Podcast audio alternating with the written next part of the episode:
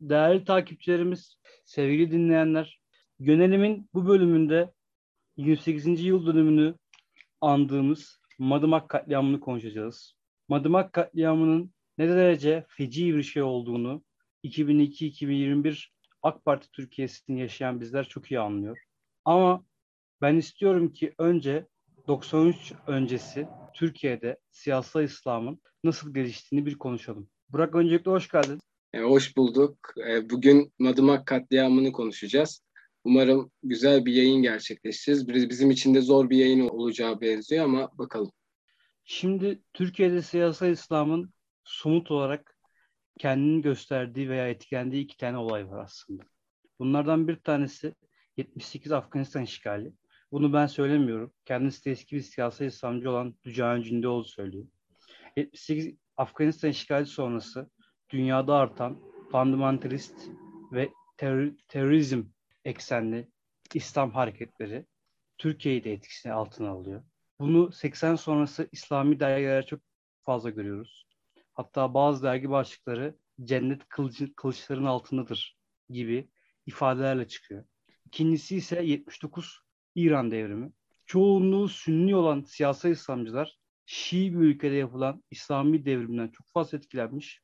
Hatta 80'ler 90'larda İran'ı neredeyse bir hayal ülkesi gibi tasvir etmiştir. Hatta 2000'lerde Fatih Altaylı'ya katılan bir hanımefendi Atatürk'ü değil Hümeyni'yi seviyorum gibi garabet bir açıklama yapmıştı hatırlayanlar varsa. Ve Türkiye'de siyasal İslam bu iki somut olayında beslediği şekilde gelişmeye devam etmiştir. Aslında Türkiye'de 40'lardan beri muhafazakar bir damar vardır. 1940'larda Necip Fazıl'ın çıkardığı Büyük Doğu dergisi etrafında yetişen gençler özellikle 60'ların ikinci yarısı kendilerini göstermeye başlamışlar. 78-79 gibi Akıncı ismiyle sokaklara çıkmışlardı. Bu isimler arasında çok ünlü kişiler var. Örneğin Abdullah Gül, Recep Tayyip Erdoğan, Edip Yüksel, abisi Metin Yüksel. Bu ekipten birkaç kişi daha var böyle. Bülent Arınç. Aynen Bülent Arınç. Bülent Arınç onlar için önemli bir isimdi. Aynen öyle. Bülent Arınç onlar için hatta 90'ların ikinci yarısında Erbakan'ın ikinci ismi. Erbakan'dan Aynen. sonra gelecek gibi isim. O oradan hareketle şey söyleyebiliriz. Bu AKP'nin kendi içerisindeki yapıda daha gelenekçi e, tarafın temsilcisi olarak vardı ama son zamanlarda tabii tasfiye edildi o da. Evet yani bu ekip hep beraberdiler, hep birlikteydiler. Ve başta söylediğimiz gibi 79 ve 78 Irak'taki dışarıda oluşan olaylardan oldukça etkilendiler. Ancak siyasal İslam'ın Türkiye'de yeşerdiği yıllar 80'ler. Çünkü darbeden sonra gelen özel hükümeti cemaatlerin yapılanmasına açıkça destek vermiştir ve açıkça yardım etmiştir. Hatta unutmuştum bir anayasada bir maddeyi değiştiriyor. Şöyle daha, 91 daha e, şeyi burada bir giriş yapayım. 91 senesinde bir kanunun yürürlükten kalkmasıyla bu cemaat ve tarikat yurtlarının e, eğitim kurumu olarak, vakıf olarak tekrardan e, yapılanmalarını aslında yapılanmalarının aslında önünü açıyorlar.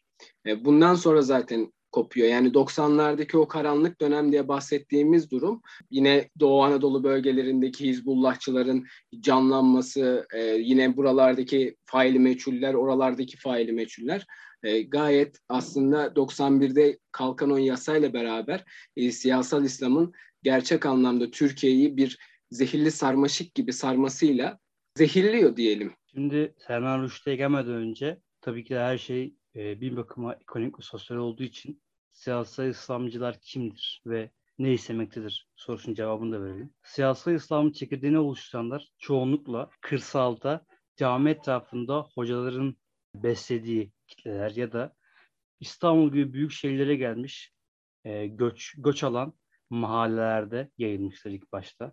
Hatta Gazi Osman Paşa, Kasımpaşa, şey, Kasımpaşa gibi mahalleler, Fatih semti bunlar çok iyi örneklerdir.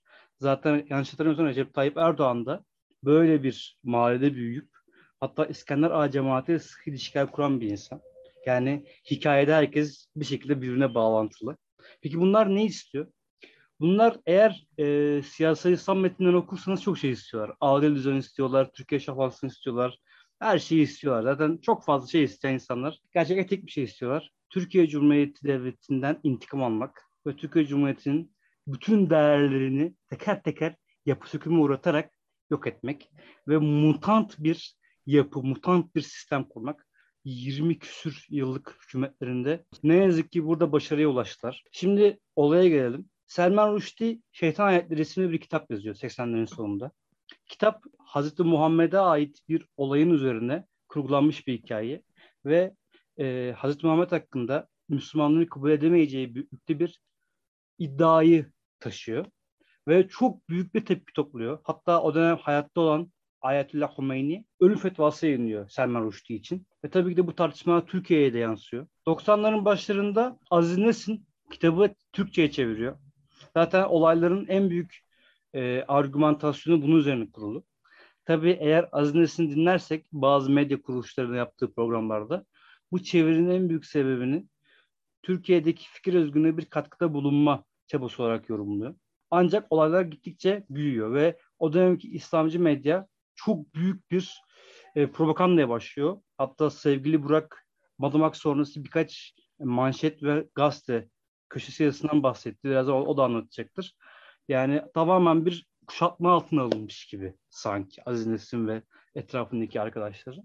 Sivas'ta 93 yılında her zaman yapıla gelen Pir Sultan Abdal şenlikleri Pir doğduğu köyde değil Sivas'ın merkezinde yapıl yapılmak üzere planlanıyor. Tabi bu ilk tepkiyi alıyor. Sonra bu şenliklere Aziz Nesin ve arkadaşlarının katılacağı haberi gelince şehirde bir hareketlenme başlıyor. O dönem orada yaşayan Sivaslı insanlarla konuştuğumuzda hem yerli insanların bir hareketlenme içerisinde olduğunu hem de dışarıdan çok fazla insanın geldiğini duyuyoruz veya okuyoruz. Evet, hatta mahkeme tutanaklarını, duruşma tutanaklarını incelediğimiz zaman şunu görüyoruz. Mahkeme sırasında failler, yakalanan failler şu beyanlarda bulunuyor. Ee, işte Azimendi kardeşlerimize selam gönderiyoruz. Azimendi kardeşlerimizle beraberiz tarzında söylemlerde bulunuyorlar. İncelediğimiz zaman şunu görüyoruz biz. Aslında kendilerini de Azimendilerden ayırmıyorlar ve beraber bir mücadele kardeşliği çatısı altında birleştiriyorlar. Bu anlamda Azimendilerin de Türkiye'deki yapılanma süreçleri tırnak içerisinde yıkılış süreçleri çok enteresandır bu İptace ile olan bağlantıları, terör örgütleriyle olan bağlantıları gerçek anlamda incelemeye değerdir. Acizimendileri duymamış arkadaşlarımız, kardeşlerimiz için şöyle bir ifadede bulunayım. 96 ya da 97'de ünlü bir Müslüm Gündüz Fatma Şahin olayı var. Ve bu olay 28 e, Şubat'ın taşlarını döşeyen en büyük olaylardan biri. O dönem haberlerde bangır bangır Acizimendiler ve Müslüm Gündüz haberleri çıkıyor. E, Burak çok güzel bir yere değindi. Şimdi konuya tekrar döneceğiz. E, siyasal İslam her zaman acizmendi gibi marjinal cemaatlerle ittifak ve koalisyon kurmuştur. Hatta bir tık üstünü söyleyeyim sonra tekrar konuya geleyim. Şevki Yılmaz ve e, Hasan Mezarcı gibi isimler bunlara siyasal vaiz diyorum. 93 sonrası nefret dilini o kadar fazla kullanmışlardır ki insan Madımak'ta kimlerin o oteli yaktığını bulmakta zorlanmıyor. Bu da bir ifade, bu da bir not olsun. 90. geri dönelim. 1 Temmuz'da Aziz Nesin ve arkadaşları Sivas'a geliyor. Otele yerleşiyor. Ve 2 Temmuz Cuma günü Aziz Nesin o gün Sivas Kültür Merkezi'ne gidiyor bir konuşma yapıyor. Bu konuşma içerisinde Alevi kültürüne dair de bazı eleştirel şeyler var. Bunu o döneme ait metinlerde görebilirsiniz. Hatta Genco Erkal bir oyununda bunu sahneleştiriyor.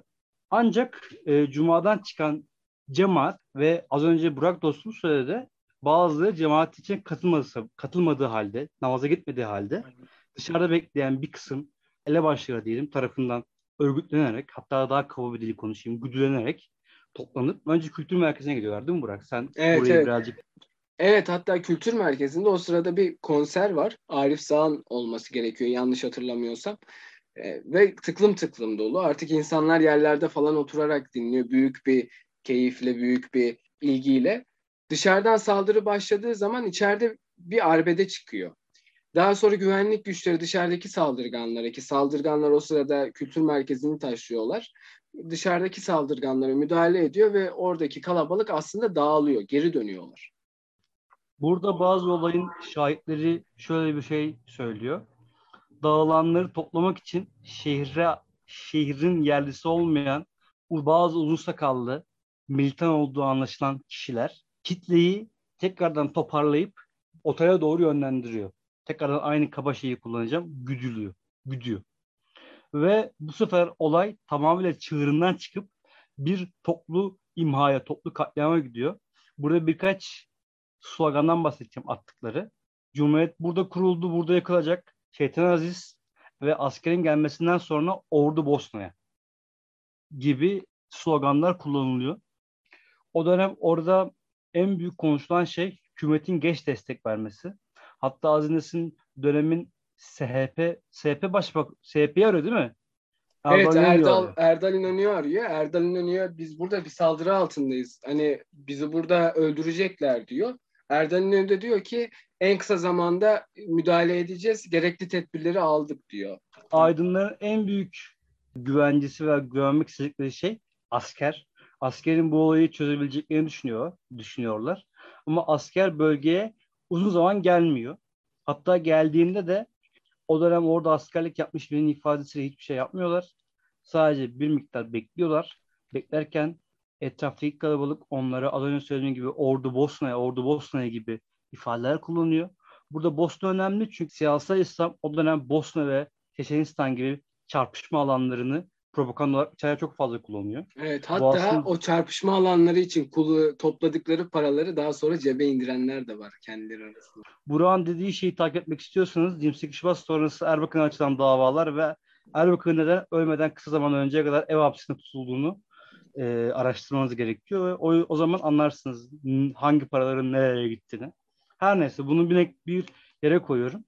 Asker geliyor ve oradaki ifadeye göre hiçbir şey yapmadan bekliyor e, neredeyse 28 yıldır bu konuda asker eleştirilir haklı olarak. Buradaki en büyük hata aslında ordudaki orada bulunan ordu komutanlarının oraya geç müdahale etmesi. Burada tabii ki de içerideki emniyetin de bazı suçları var. Ve oraya gelindiğinde bir tabur askerle o kadar büyük kalabalığa karşı bir tabur asker silah atsa herkes kaçan, kaçacaklarını düşünüyor ama tam tersi de olup bu sefer o askerin de tehlike altına girebileceğini düşünmüş olabilir, olabilirler. Ama bu orduyu veya devlet güçlerini aklamıyor. Tekrar Burada yap- bir tekrar... ekleme yapmak istiyorum. Bölüyorum ama. Ee, o dönemin şahitleri şöyle söylüyor. Sivas'ta bulunan kuvvetler gerek TSK olsun gerek emniyet güçleri olsun bölge yerlerine götür gönderiliyorlar. Kayseri ve şu an hatırlayamıyorum ama Doğu Anadolu bölgesinde bir yere takviye güç olarak gönderiyorlar.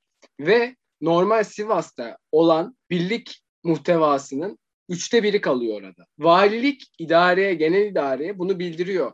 Burada bir karışıklık olabilir. Buraya lütfen takviye gönderin diyor. Bu da hiç kale alınmıyor ve orada aslında yetersiz bir birlikle, kısıtlı imkanlarla bir birlik kalıyor. Daha sonra da tabii ki müdahale edilmiyor çünkü mahşeri bir kalabalık, gözü dönmüş bir kitle askere de meydan okuyor. Askeri de hatta saldır videoları izlerseniz göreceksiniz. Askere saldırmaya çalışan çeşitli insanlar da mevcut. Şunu altını çizmek gerekiyor. Burada asıl suçlu devleti yönetenlerdir. Yani Çillerin daha sonra yaptığı o tuhaf açıklama. Erdoğan'ın hiçbir şey yapmayıp pasif kalması. Ordunun şüpheli bir şekilde birlikleri başka intikal etmesi. Emniyet müdürlüğünün yaptığı bazı hareketler ve burada konuşmayı belki birazcık biz hızlı konuşan insanlarız. Es geçtik ama buradan şuradan alacağım. O dönemin belediye başkanı şu an Saadet Partisi'nin genel başkanı Temel Karamollaoğlu'nun kendi ifadesince halkı sakinleştirmek için yaptığı konuşmaların ters tepip halkı daha da azdırması. Bunlar şunu gösteriyor ki bu olay sadece Sivas'taki bir grup aşırı marjinal İslamcı grubun düşünüp yaptığı bir şey değil. Devletin göz yuma yuma Türkiye'nin orta yerinde 33 insanın yanmasının planıdır. Bunu söylemekte fayda var. Çünkü bu asıl suçluların kimi olduğuna dair yapacağımız konuşmalarda bize bir rehber olacaktır.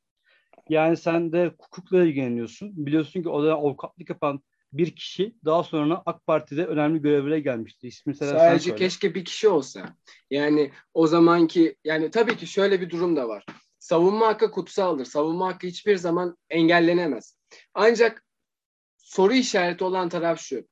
Sanık müdafilerin neredeyse tamamının daha sonraki dönemlerde günümüz iktidarında yüksek mevkilerde olması düşündürücüdür. Bu bize aslında şunu gösteriyor. Bu failler bir düşünce tırnak içerisinde söylüyorum bir düşünce sistemi tarafından korunmuşlardır ve onlara aslında kol kanat gerilmiştir. Daha sonraki süreçte geçen sene çıkan af yasasını zaten dinleyicilerimiz bileceklerdir. Bu konuyla alakalı da bakmak isteyenler resmi gazeteyi inceleyebilirler. Yani bunu söylediğin çok iyi oldu çünkü bunu iyice bir göstermek gerekiyor. Neyse olaya dönelim. Asker bölgeden ayrıldıktan sonra devletin gözünü kapattığını gören ve bundan cesaret bulan birkaç kişi otelin içine girerek perdeleri yak- yakmaya başlıyor evet. ve içeriye olmazı tutuyor. Evet. Evet, şimdi şurada burada şöyle bir ekleme de yapmak gerekiyor. Keşif raporlarını ve bilirkişi raporlarını incelediğimizde şunu görüyoruz. Bu Temel Karamollaoğlu'nun da bir açıklaması var hatta. Burada orada bir katliam yaşanmamıştır. İnsanlar perdeleri tutuşturup araçları ateşe vermişlerdir ve böyle bir olay gerçekleştirmiştir tarzı. Garip, garabet bir açıklaması var. Ancak bilirkişi raporlarına ve keşif tutanaklarına baktığımız zaman şunu görüyoruz. Bu insanlar yani içeriye giren kimseler perdeleri tutuşturmamış sadece mutfak ve restoran katına inerek oradaki eşyaları bir yığın yapıyorlar ve oraya tutuşturuyorlar. Yangın aslında oradan başlıyor. Oranın dumanı aslında yukarıya yükselerek yukarıdaki insanların boğulmasına sebep oluyor. Elbette burada bahsedilmesi gereken konulardan birisi de şu aslında. Siyasal İslam tarafından güdülenen bu halk asırlardan beri süre gelen mezhepçilik fitnesiyle kitlesel bir katliama imza atıyorlar. Ve bu yerel gazetelerde mesela burada çok önemli olan bir durum var. Körükleyici ve tahrik edici yazılar çıkıyor. Müslüman mahallesinde salyongoz sattılar tarzında söylemlerle bu halkı daha da galeyana getiriyorlar. Yine burada bahsedilmesi gereken az önce e, avukatlardan hareketle şunu söylemek gerekiyor. Cafer Erçakmak diye bir adam var. Refah Partisi belediye meclis üyesi kendisi. Çıkıp şu konuşmayı yapıyor. Müslüman kardeşlerim, gazanız mübarek olsun. İşte bu düşünce siyasal İslam'ın aslında Türkiye'deki tezahürüdür. Bunun yanında olaya daha çok dönecek olursak şunları söyleyeyim. E, büyük bir katliam, büyük bir acı ancak bunları tabii ki de konuşarak, izleyerek, okuyarak insanlar öğrenebilir. Ancak burada bahsedilmesi gereken konular bence şudur. Örneğin emniyet müdürü var konuşulması gereken. Kendisi Sivas İl Emniyet Müdürü ve şöyle bir emir veriyor. Valinin kendi ifadesine göre şöyle söylüyor. Yani bunlar dağılırlar, bunlar büyük bir problem çıkarmazlar başımıza diye. Ve dağılmıyorlar. Olaylar gerçekleşiyor. Emniyet müdürü emekli olduktan sonra bilin bakalım kimlerle irtibat kuruyor. Kendisi He, eğer hayattaysa şu anda sanırım Drejeli'nin Bakü'de güvenlik müdürlüğünü yapıyor. Drejeli dediğimiz insanı da değerli takipçilerimiz ufak bir Google search yaparak e, tanıyabilirler. Tanımak isterlerse ki bence tanımak istemeyeceklerdir. Sevgili Burak verdiğin bu bilgiler çok değerli. İstersen bu katliam girişimi sırasında aydınların düştüğü durumu konuşalım. Özellikle. Hasret Gültekin, Metin Altıok gibi değerlerin. Evet burada özellikle Hasret'ten parantez açmak istiyorum. Hasret öldürüldüğünde 22 yaşındaydı ve Türkiye'de geleceğin en iyi bağlama virtüözü olarak anılıyordu. Çok güzel çalışmaları imza atmıştı. Madımak Oteli içerisindeydiler. Metin Altıok, Hasret Gültekin, Arif, Hasret Gültekin, Arif Sağ, Nesim İçimen yine keza. O günle alakalı tanık beyanlarından yine mağdur beyanlarından daha doğrusu şunları görüyoruz. Yine içeride bir şekilde endişeli bir bekleyiş içerisindeler. Ne olacağını bilmiyorlar. Çünkü dışarıyı da göremiyorlar. Bir odaya sığınmışlar. İşte Aziz Nesin'i daha korumalı bir yere almışlar. Gençler yaşlıları korumak için sandalyeleri parçalayıp alt kata iniyorlar. Şey diyorlar aslında hani biri gelir linç birileri gelir linç etmeye çalışırlarsa bizi biz karşı koyarız siz de kaçmaya çalışırsınız. Hatta burada önemli gördüğüm ve birazcık da aslında canımı acıtan bir beyandan bahsetmek istiyorum. Makbule Çimen, Nesim Çimen'in eşi. O dönem o zaman şeyde Madımak Oteli'nde orada. Hatta ağır yaralı bir şekilde kurtuluyor. Alt katta Hasret, Metin Altıok, Arif Sağ falan bekliyorlar. Endişeli bir bekleyiş. Ve bir yerlerden bir müzik sesi, türkü sesi falan gelmeye başlıyor. Makbule Çimen sinirle gidiyor diyor siz ne yapıyorsunuz? Biz burada öleceğiz. Bize yani türkü söylemenin zamanı mı? Orada sanırım bu hasretin beyanıydı. Hasret şöyle söylüyor. Ya dede ana zaten öleceğiz bari öleceksek türkülerle ölelim. Yani aslında düşündüğünüz zaman büyük bir travma olduğunu anlayabileceksinizdir. Çok acı şeyler. Daha sonraki dönemlerde birazcık daha nispeten artık olaylar ateşe verildikten sonra Madımak Oteli biliyorsunuz bir Büyük Birlik Partisi'ne sığınma konuları var bir 30-32 kişinin. Orada da e, birbiriyle çelişen ifadeler var yine ama oraya çok fazla girmeye gereksinimini duymuyorum şu anda. Burada aslında konuşulması gereken şeylerin daha çok o dönemki iktidar sahiplerinin söylemleri olduğunu düşünüyorum. Demirel her zamanki orta yolculuğunu yaparak şükür ki bir kardeş kavgasına dönmemiştir. Bir mezhep çatışmasına dönmemiştir gibi hiç katliamla alakasız yani katliamı kınayacak bir açıklama bile yapmıyor. Yine Tansu Çiller'in e, bir beyanı var. Diyor ki şükür ki dışarıdaki halkımıza bir şey olmamıştır. Bu Cafer Erçakmak az önce bahsettiğimiz kişi Refah Partisi meclis üyesi. Aziz Nesin kurtarılıyor. İşte malum sahne vardır herkesin akıllarında işte itfaiye yeri Aziz Nesin'i aşağıya itiyor.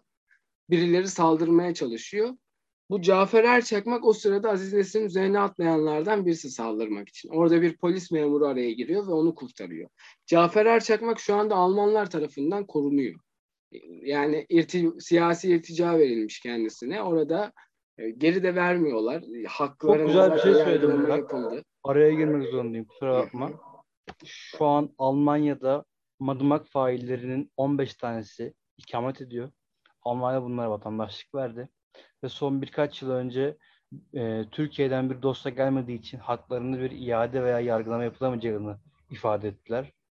Halbuki Almanya Türkiye'nin kanayan yaraları veya hassas noktalarıyla çok kolay oynayan, Türkiye'deki mezhepsel ve etnik sorunları çok fazla tartışmaya açan bir ülke. Burada bir ikiyüzlülük var. Almanya PKK ve diğer örgütlere vatandaşlık verip onların propaganda yapmasını sağlarken aynı zamanda aşırı İslamcı militanlara, kitabın tam ortasından söyleyelim, katillere ev sahipliği yapıyor. Bu da bir not olsun.